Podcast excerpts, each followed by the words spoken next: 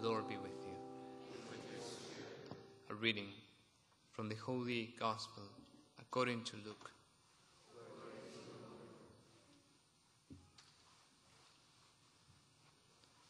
Jesus told his disciples a parable about the necessity for them to pray always without becoming weary. He said, There was a judge in a certain town who neither feared God nor respected any human being. And a widow in that town used to come to him and say, Render a just decision for me against my adversary.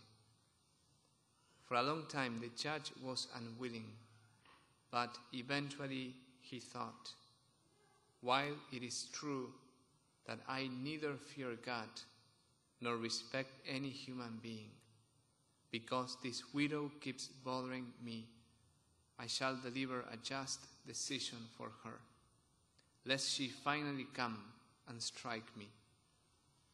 The Lord said, Pay attention to what the dishonest judge says. Will not God then secure the rights of his chosen ones, who call out to him day and night? Will he be slow to answer them? I tell you, he will see to it that justice is done for them speedily. But when the Son of Man comes, will he find faith on earth? The Gospel of the Lord.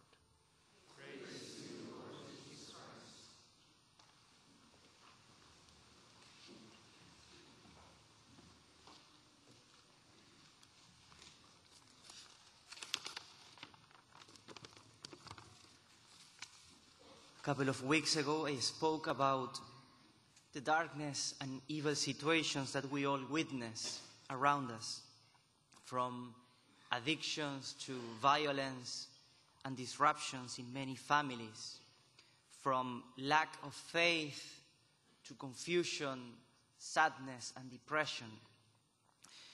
In addition, a strong wave of secularism and anti religion culture seems to invade and conquer almost every corner in our lives. You might have experienced opposition or persecution at work or at school or even within your family because of your belief. All this can give rise to discouragement. It can lead to frustration or wanting to give up to feel a great helplessness in front of which there is nothing left to do. While this may be true, it is also true that we should fight discouragement with prayer. It is true that many battles are won when you climb up to the mountain, like Moses, to pray. Many battles are won in prayer when you raise your hands on high. On the first reading, we heard about this battle of Israel against Amalek, an army of a thousand men fighting against 10,000 men. A seemingly impossible battle for Israel to win.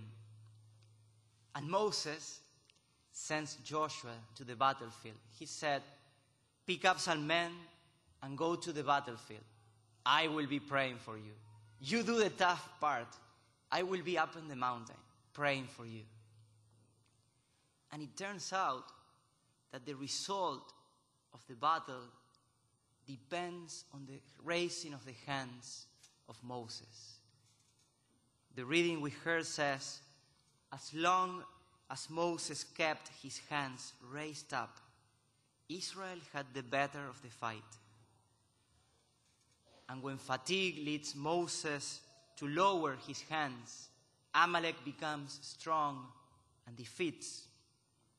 And then Moses is sustained to continue with his hands on high until the sun goes down and finally Israel have the victory.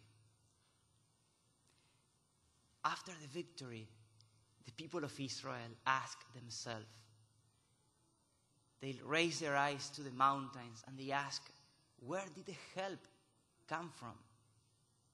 And they realized it was Moses. Moses was up on the mountain praying for us, he was interceding. And this is what we pray on the psalm today. We say, I lift up my eyes toward the mountains. From when shall help come to me? My help comes from the Lord who made heaven and earth. Our help is from the Lord, from the Creator of the world. This is our great source of confidence. The Creator of the world is on our side. He fights for us. He is with us. The fundamental teaching that God wants to give us in His Word today is that what is decisive in all battle, in all battles of our life, what is decisive is what God can do, is God's action, what He is able to do for us. Only in Him, only with Him, we become strong and emerge victorious. Some problems, some difficulties in our lives are solved only in prayer. We depend on God a hundred percent. We don't have control over everything in our lives. But there is one thing over which we have control.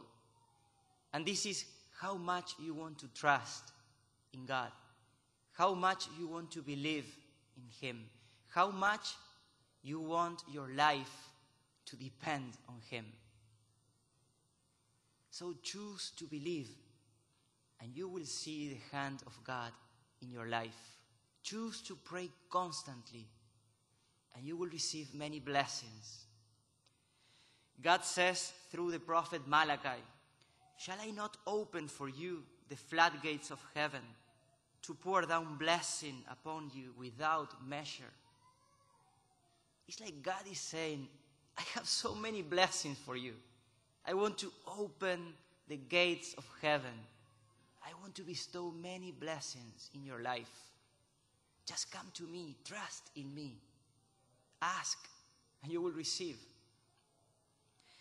When you pray, when we pray, asking the same things over and over again, like the widow of the gospel, when we pray, repeating the same intention over and over again, it is not to remind God what we need.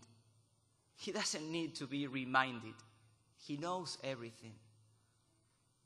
On the contrary, is to remind ourselves of who is the source of all our needs, who is the source of all our answers. One of the most frequent objections against prayer is this God knows everything. God has decided every event from all eternity. How can we think that when we pray we will change God's plans? How can we think that when we pray we will change what God has decided for all eternity? I like C.S. Lewis, and he helps us to answer to this question. He says, We know that we can act and that our actions produce results. Everyone who believes in God must therefore admit that God has not chosen to write the whole history with his own hand. Most of the events that go on in the universe are indeed out of our control, but not all. It is like a play in which the scene and the general outline of the story is fixed by the author but certain minor details are left for the actors to improvise. It may be a mystery why he should have allowed us to cause real events at all, but it is not other than he should allow us to cause them by praying, than by any other method. Many blessings are attached, are linked, depend on our prayer. If you pray, you will receive them. You can change the end of the story of your life and of the life of other people when you pray. The story is not written. God allows us to share in this writing of the story. And you can change it by your prayer. Whoever perseveres in prayer obtains the victory. Whoever abandons prayer sooner or later experience discouragement, frustration. So whenever you feel that you are frustrated, that you are down, that your spirit is going down, pray, raise your hands. Prayer is the greatest weapon against discouragement. You can change the end of the story. This week, one of the missionary volunteers at the Newman Center told me that for some weeks she was inviting one of the students to a retreat that happened this weekend. And last Thursday, this student told her that finally she was not coming, that she has many homework and things to do. And the volunteer told me, I decided not to lose heart and to fight, to fight in prayer. So she came on Friday at noon and said, Father, today I offered a fasting for this student. And I was really struggling, Father. But you know what? I have just received a message. She texted me, she's coming to the retreat. Nothing is impossible for God. And that's true. That's true. When you pray, things happen. This is what Jesus tells us today. Pray without becoming weary. Don't allow discouragement to have room in your life. Let me give you two pieces of homework for this week. The first one is I invite you this week to pray for someone, intercede for someone. Maybe your spouse, your child, a friend. Maybe you have been praying for this person for a long time and you have stopped. I invite you to renew your battle in prayer. Raise your hands and pray for him or her. Literally, enter into your room. Don't go on the street raising your hands like Mortal Kombat and people, no? But raise your hands, go to your room and pray, intercede like Moses in the mountain. And add to these short prayers Lord, bless him. Lord, protect her. I entrust him, I entrust his life. Take care of him. Intercede during this week.